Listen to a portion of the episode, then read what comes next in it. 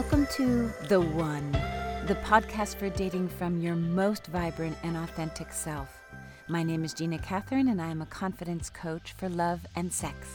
We know that we need to love ourselves, but nobody explains to us how to actually do this. This podcast has advice and practices on how to do just that. My mission is to help women deeply connect to their bodies, hearts, and minds. When we know, accept, and love ourselves, we draw in amazing partners and incredible experiences. I offer these words from the perspective of a usually straight, cisgendered, divorced, middle aged white woman.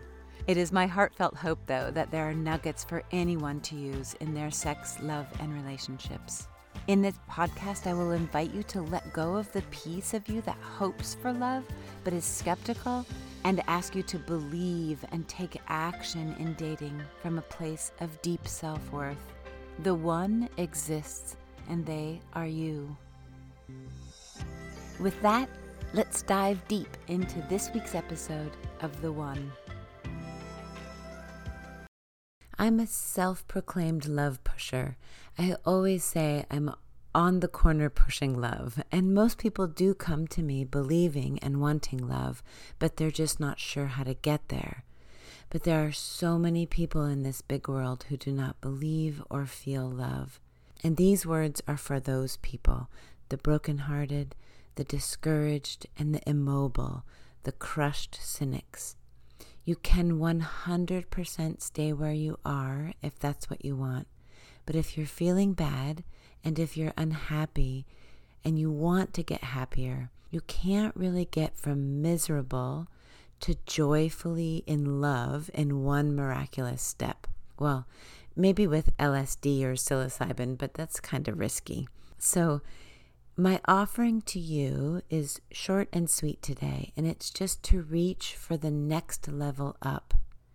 If you have the feeling of utter powerlessness in your life, you can't really jump to enthusiastic optimism. But you can allow yourself to feel jealousy or anger or blame. The problem with these is that you've been sold this sort of bill of goods that it's really false. And that bill of goods is that jealousy and anger and blame are bad. Really, it was the people around you who just didn't know what to do with a person who was sitting with these feelings. And so they said, Stop it. It's not okay to feel angry. And then you went back down to powerless and depressed. Learning to find safety in emotions like anger, learning to really realize that these have a temporary power in your life and they have a vigor in them that can set into motion momentum to get you off of the bottom. If you're overwhelmed, you can reach for impatient.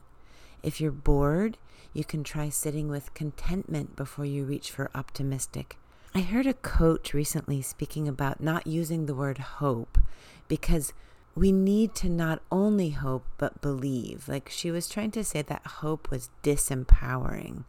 I was a little outraged that she would call someone out who was feeling hopeful as not being confident enough.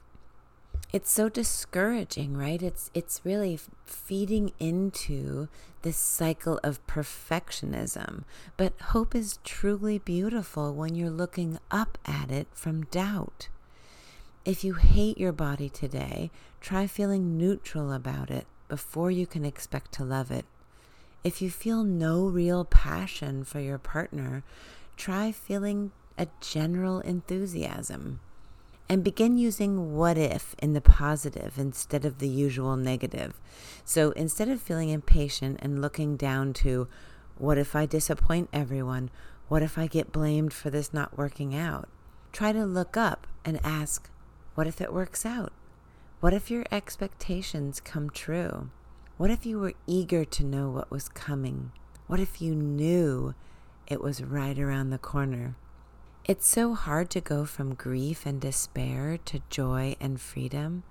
Feel a little bit better and then breathe life into that feeling.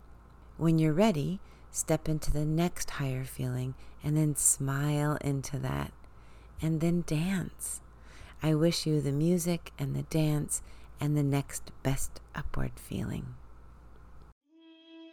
Heartfelt thank you for listening. I am honored every time you choose the one. Loving yourself does not require perfection. Big, juicy love requires us to get curious, to offer ourselves what we are searching for in others, and know that from this place of love and power, we magnetize amazing connections. Please do all the actions to keep the One podcast rolling. Share with others who may need to hear this episode. Like, download, sleep with me under your pillow. Click on the link in the show notes to subscribe to my monthly newsletter. And then listen every Monday and Thursday to get ever closer to the love that you so deeply deserve. You can also follow me on Instagram where I have tons of fun content to inspire you to be the one. You are loved by me.